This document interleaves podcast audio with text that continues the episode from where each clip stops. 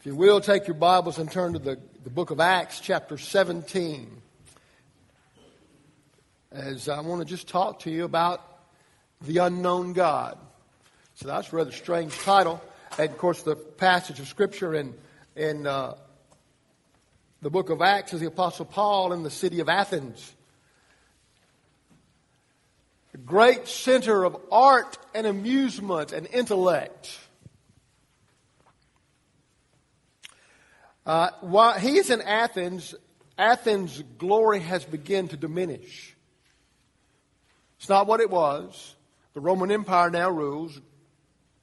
The, the Greek Empire had fallen. But Athens still remained a very center of culture and education, intellectual discussion. The arts and amusement, pleasure dominated the landscape of Athens. And it's through this place that Paul is walking through. And if you were to go to Athens, you would see statues of various deities throughout the streets and the various areas, and uh, uh, all these things would be evident.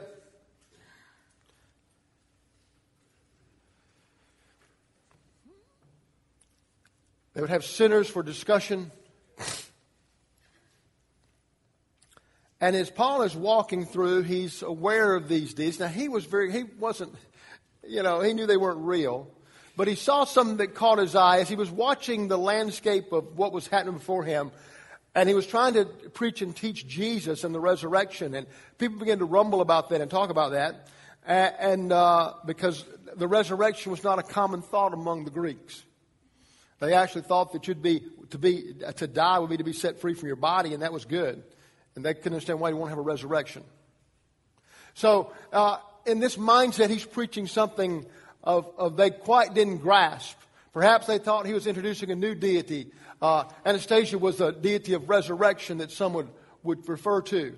Uh, and so in all this, he's, he's taken in the culture of Athens. And he, he's aware that they are chasing after pleasure and, and prominence, and they love the arts, and they love the, the ability to debate and discuss. He had encountered the Epicurean and Stoic philosophies. One was almost atheistic, the other was pure spiritualistic in the sense of there's a God everywhere. And therefore, we need all these deities. But they, they believed didn't really matter. So, in this culture, this mindset, he begins to communicate the gospel. And, uh, and they took him to Areopagus. They heard what he said. We want to, it wasn't like he was forced to go there or he was imprisoned. He said, we want you to, we want to talk about this. Let's come and let's discuss what you've said. And they pulled the philosophers together and they said, let's, let's hear what you've got to say. This strange thing you've talked about. It's foreign to us. And Paul takes the opportunity he was making the trip, saw a, an altar built to the unknown God. And that becomes the, the pivotal, the, the launching pad for his sermon. The unknown God.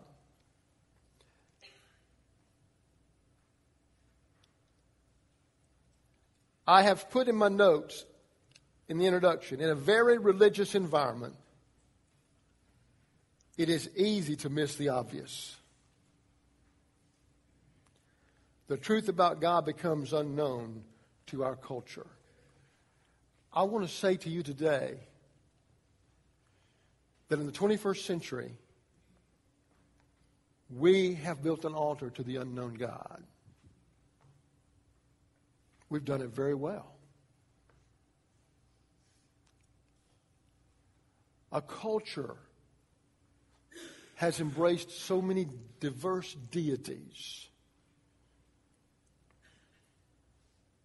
that they've forgotten and he's become virtually unknown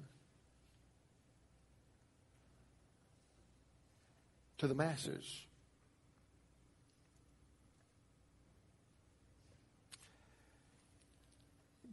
Athens had no moral power. With all their knowledge, they didn't know the one who matters most. So I want to talk. I want to share with you. Let's read together. Um, and I want to talk to you about these things. First of all, I, have I've covered the, the process of how he was sharing the gospel and got called to share and talk about what he was saying. And uh, let's look at verse 23. For as I was passing through and observing the objects of your worship, notice the plurality, objects, I even found an altar on which was inscribed to an unknown God. Therefore, what you worship in ignorance, this I proclaim to you, beginning in verse 24. The God who made the world and everything in it, he is Lord of heaven and earth, and does not live in shrines made by hands. Neither is he served by human hands, though he needed anything, since he himself gives everyone life and breath and all things. The first thing I want you to do is you must recognize God's greatness as the creator of the universe. This is where Paul started. He said, that unknown God that you've got, that you're trying to make sure you don't leave out, that somehow you fit him in amongst all your other deities, I, I want to tell you about him. He really is important. For he is the creator of this world. Therefore, that is why we should be aware of his greatness. You see, every thinking person basically ha- wrestles with three questions throughout life. One is, where did I come from? The other is, why am I here? And the third is, where am I going? That's what we all wrestle with in some form or fashion. Where did I come from? Science tries to answer that. Why am I here? Philosophy tries to answer that. Where am I going? Nobody seems to know. The good news is the Christian faith answers all three of those. The Christian faith will tell us where we've come from, why we're here, and where we're going. And that's what has brought Paul to the center of attention. He is about to answer these questions that they've been discussing for centuries and never found an answer. And he begins to share the amazing greatness of God as the creator of the universe.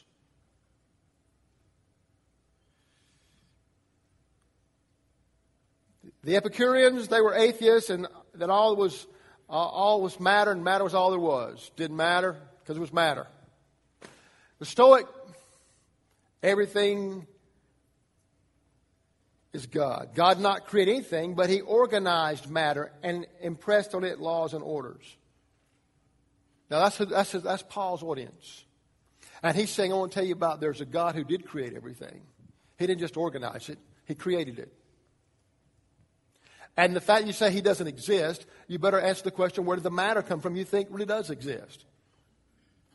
For the word create, ex nihilo, comes out of the fact that uh, uh, we believe that concept that it was out of nothing came something. It's just that simple. God created all that we see and enjoy in this world from a physical standpoint. Today, I'm convinced we've erected an altar to the unknown God. You say, Pastor, why do you say that? Because we have come to a point in our culture where we refuse to recognize Him as Creator.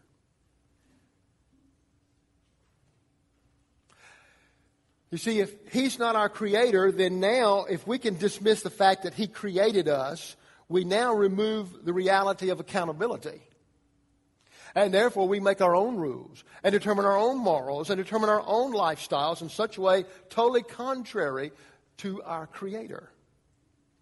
So, over the process of many years and several generations, we've finally managed to all basically dismiss the concept of a Creator. And we find our intellectual and academia society falling at the altar of evolution and worshiping it. And then they can say there is no God because there's no creator. And then man must be the center focus of existence.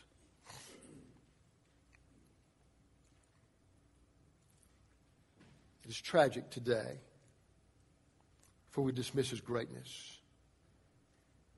The God we worship today may be the one you see in the mirror.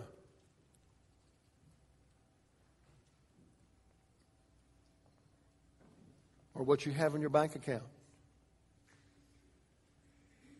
What you have hanging on your wall. Why, actually, the God we worship today may be even the God of religion. Having a form of godliness but no power. But it sure feels good.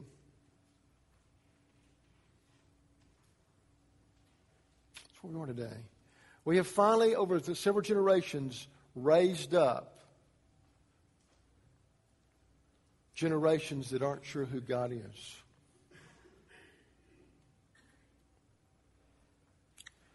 We've told them that they're a product of evolution, a product of an accident, not a design.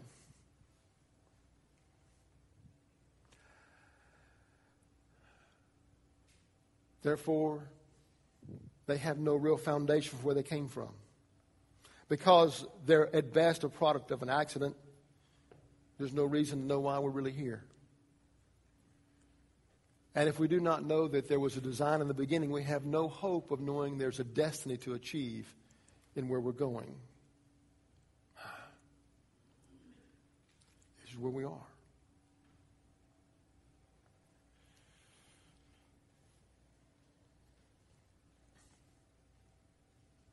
It has become all about me. And I'd like to say that's only applies to those outside the faith. But the truth is, we've been drawn into that culture because we think it's all about us, too. We do. We, we, we tend to think, well, you know, it's all about my happiness and my satisfaction and my this and my that. No. It really is all about Him. Paul is talking to this amazing group of men, and he's saying, I want you to know that there is a creator. He created this world. And he doesn't live in shrines and he doesn't live in buildings.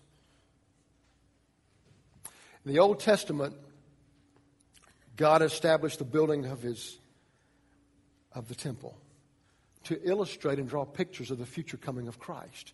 Everything in the temple would point to somehow, uh, form or fashion, to Jesus Christ. It was a picture of what was to come. God never intended for his people to worship the building, but that's what they begin to do. They worship the building, they worship the temple. The temple became the big deal. God simply put that there to give a picture of what was to come. And He established the Holy of Holies to meet with the high priest. And there it was understood the presence of God was very real among the people of God because He gave us a symbol to seek, a, a something substantial to see. And everything in it pointed to Christ.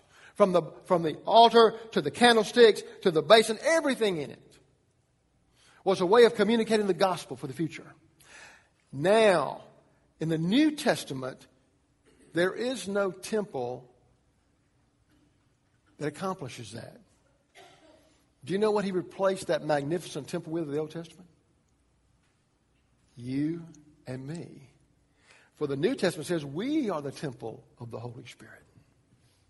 Oh, we, right here.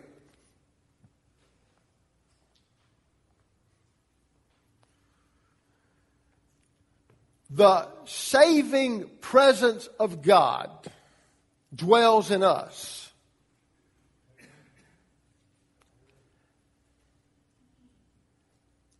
Okay? The reality of relationship with Him is in us.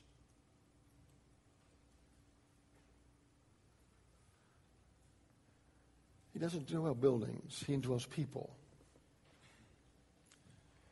So Paul is saying these shrines, I, the God I'm talking about, won't, these won't work.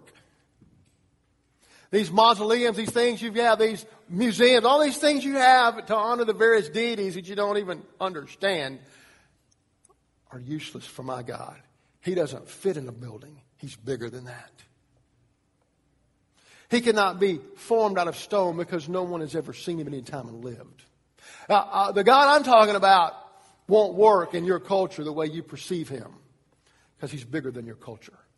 And that's what he says to us today. We've come to how to figure how can we figure out God? How can we explain God? How can we understand God? Even the arrogance of sometimes as Christian people, we try to do that. We try to explain mysteries that really can't be explained. So people think we've discovered the final answer and we're brilliant. Truth is, we're really nothing apart from the work of God. And we need to come to grips with that. You, you, some things we're never going to really understand because it's God. And we cannot understand God. If we could, well, if I could understand God, He wouldn't be much of a God. If I could explain everything for Him to you, I, He's not that much. But he gives us bits and pieces to put some of the mysteries together, and he gives us answers for those mysteries. And sometimes he doesn't give us answers. Because he's God. He don't have to. So we see this and we understand this. He is creator. So Paul says, that's what I want you to know. There's something else I want you to know. As I look at further on as I read, here's what he says. For from one man he has made every nation of men to live all over the earth and watch this, got to get this, and has determined their appointed times and the boundaries of where they live. So that they might seek God and perhaps they might reach out and find Him, though He is not far from each one of us. For in Him we live and move and exist, and even some of your own poets have said. He quoted a poet from their culture. For in him we live and move and exist. And he said, I've quoted one of your quotes because he's right. For we also are his offspring. Being God's offspring, then, we shouldn't think that the divine nature is like gold or silver or stone, an image fashioned by human art or imagination. But he says, here's what you know about the God that was creator. He took out of nothing and created something. And while we have tried to brainwash and program our future generation to think there is no such thing, it's merely a fairy tale. They've embraced a lie that has set them on the course of absolute destruction for morality. And we wonder why we are where we are. I am unapologetically a creationist because I know my God. I, I know Him. And he's told me what he has done before there was ever a foundation of the world. So from that, I need to realize if he's creator, if he's creator, then I must pay attention to how I respond to him. There's now an accountability factor.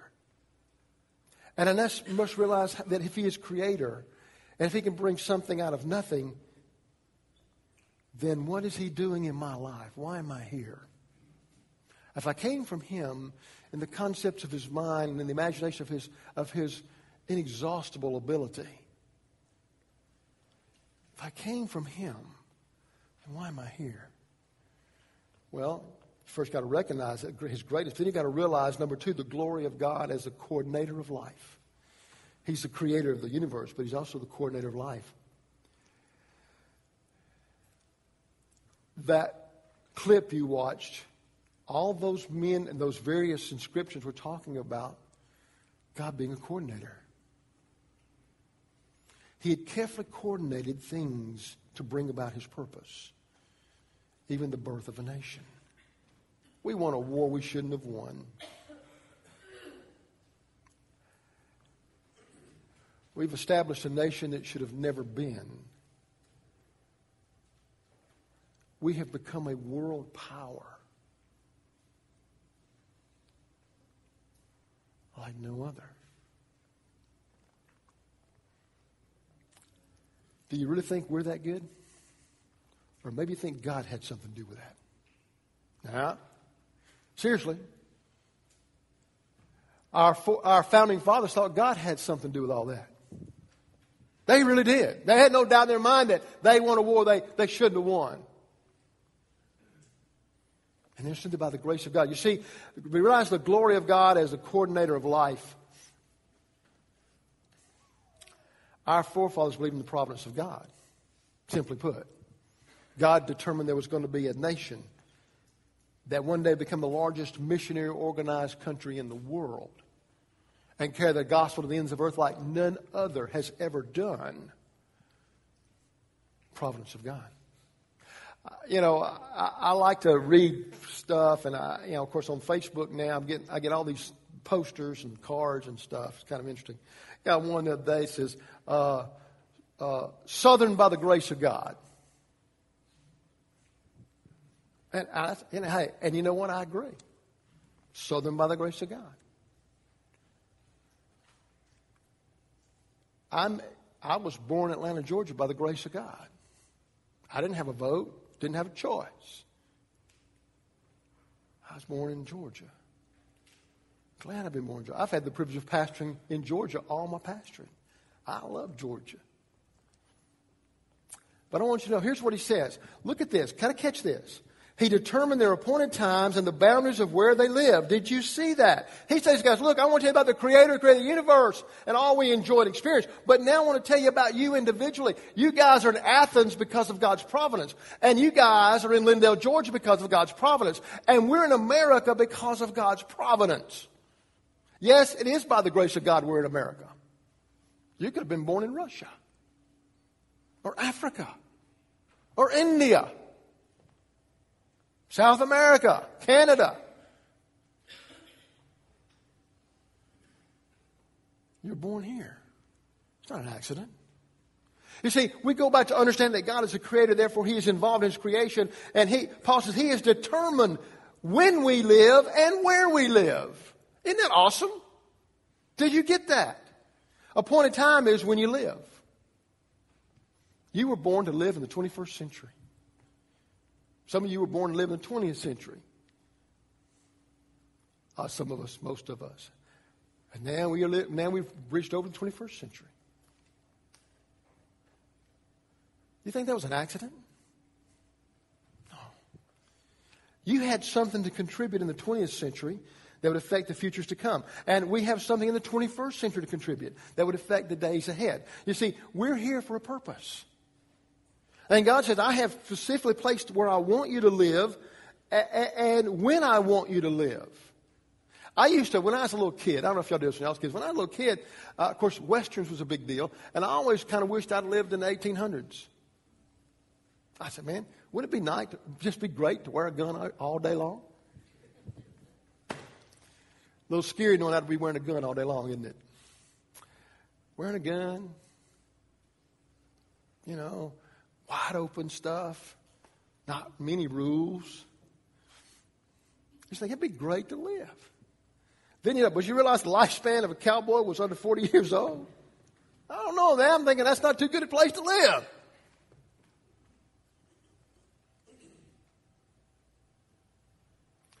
The preachers in the 1800s had to be, had to be tough. Uh, they had to be tough. One of the old time frontier preachers had preached on sin and, and made some guys mad, and the word got out that, that uh, well, uh, we're going to come take care of that preacher tonight. When he gets through, we're going to whip him. We may kill him. So they came into the tent meeting and they had their guns on and they sit down where he could see them and they just kind of glared at him. You know, back then, times the preachers wore the long coats down to here. And so um, he gets behind his pulpit, and before he begins, he pulls his, that, that coat back and pulls out two revolvers and places them on the pulpit and says, If you guys move, I'll shoot you where you sit.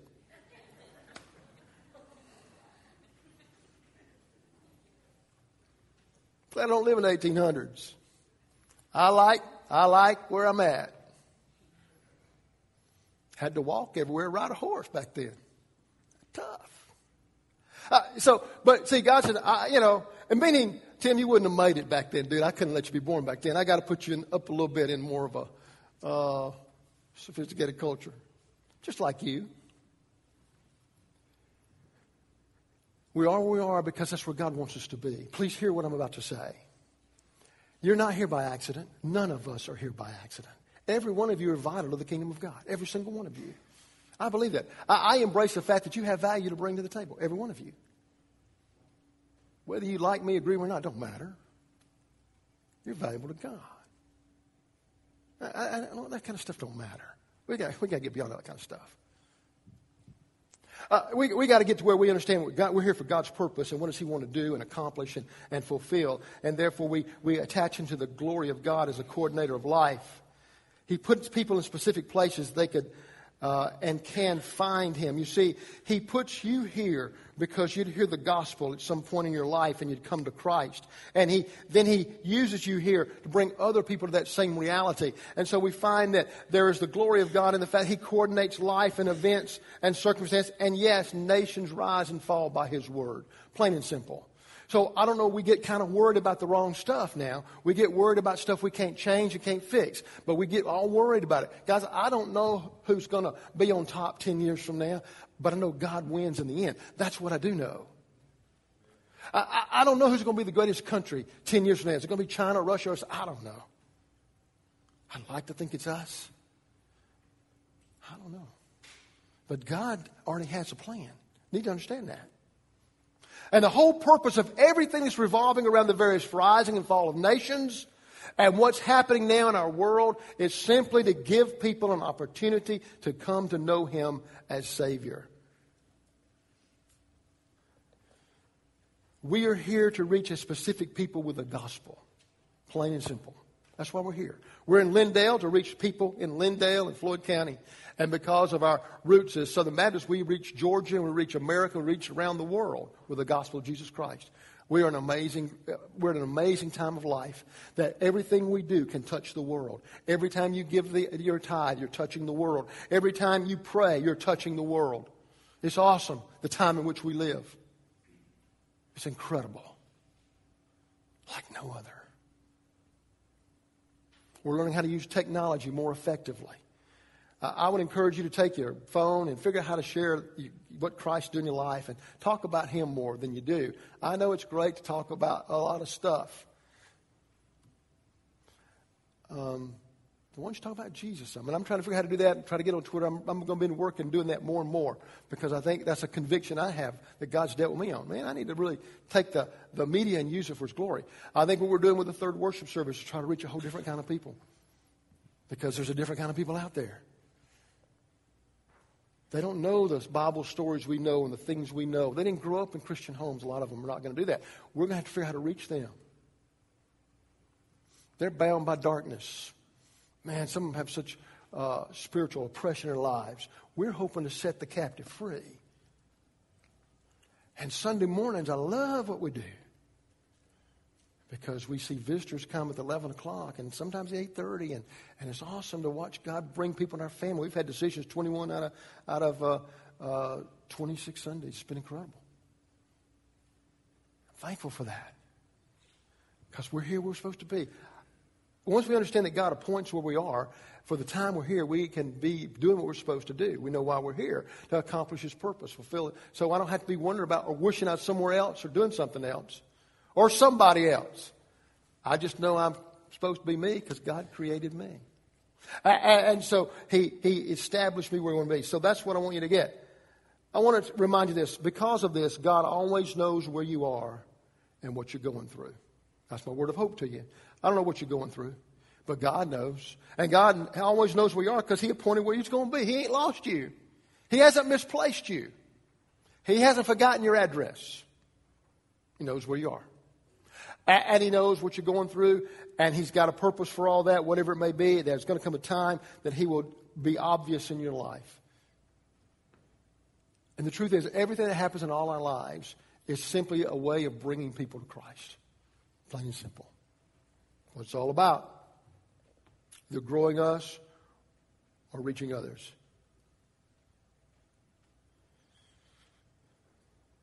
He never forgets us. He's ever faithful. The last thing I want to share very quickly is we receive the grace of God as the only Savior for sin, meaning His grace provided Jesus as a Savior for sin. His grace provided a sacrifice on the cross. In the name of Jesus. He says that I created one man, Adam, and we're all descendants of Adam. Adam did something tragic one day, sinned against God, and we became therefore descendants of Adam and his sin. We had also that which Adam was created with, the image of God, but it became distorted because of sin. The authority of God, that became uh, minimal because of the curse of sin. And so, as we realize what's taking place, then, then, God said, I got a plan. Genesis 3.15, I'm sending someone, going to take care of it. He's going to correct what Adam corrupted. He's going to make it right. And as surely as by one man sin came, I'm going to provide one man and salvation is going to come. At an appointed time, in a special place, he'll come. We know him to be Jesus. For the simple purpose of seeking. You see, here's what he says so that they might seek God and perhaps might reach out and find him, though he's not far from each one of us. Therefore, having overlooked the times of ignorance, God now commands all people everywhere to repent. Has he preached that sermon, some people laughed at him. That's the stupidest thing we've ever heard. That's a fairy tale if there's ever been one. Creator. Ah, man, no. Some said, We're kind of confused. We don't understand everything you've said. We want to talk to you more about it. But the Bible said, But some believed him. And that day, some people in Athens found Jesus. They were saved. They were saved.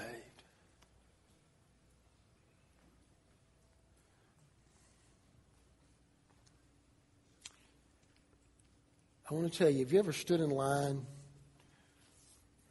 at a, at a restaurant? Prominent, you know, kind of one of those, fan, you know, real popular restaurants. So you got to get there, you got to stand in line, and you find yourself, you're kind of, uh, you get there and, and you're maybe like number 10 in line. And you're going, this is okay. 10's not bad, not a bad way, you know. And then something happens. Some two or three people come up and you find out that somebody was holding the place. And then another two or three people come up and somebody was holding the place. And you find that all of a sudden you've lost your place in line. You've been moved further back. And the truth is, none of us like that. Let's be honest.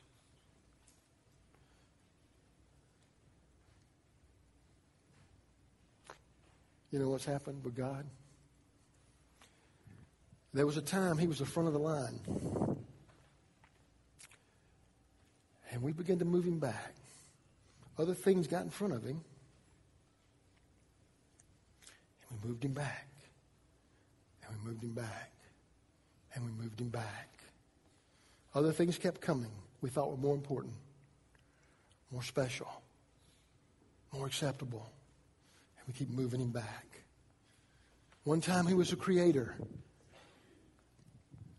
Now, he's not much of anything to most people. One time he was a creator who was involved in the affairs of people. Now we're going to take care of ourselves because we're smart, we're capable, we're intelligent.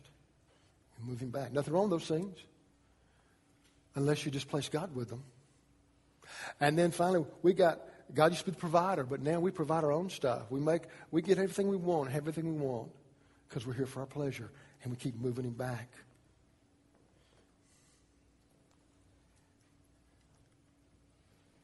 That's what we've done to God. We've kept putting stuff in front of Him. You know, as, I, as I've had that happen to me a couple times being in line, I find myself losing my place. And I'm not going to say anything because I'm going, well, you know, I understand, and I don't know if there's a real law about holding place. I don't know. But I do know this that in my mind, there's a point in time if one more person gets in front of me,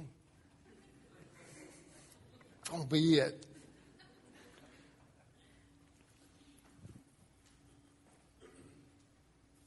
God's, God's saying that. All right. I'm fixing to let you know I'm here. You've pushed me to the back. You keep putting things in front of me. You keep thinking things are more important than me. Yeah, and you keep pushing me to the back. But I'm telling you, I'm going to let you know I'm here. He is.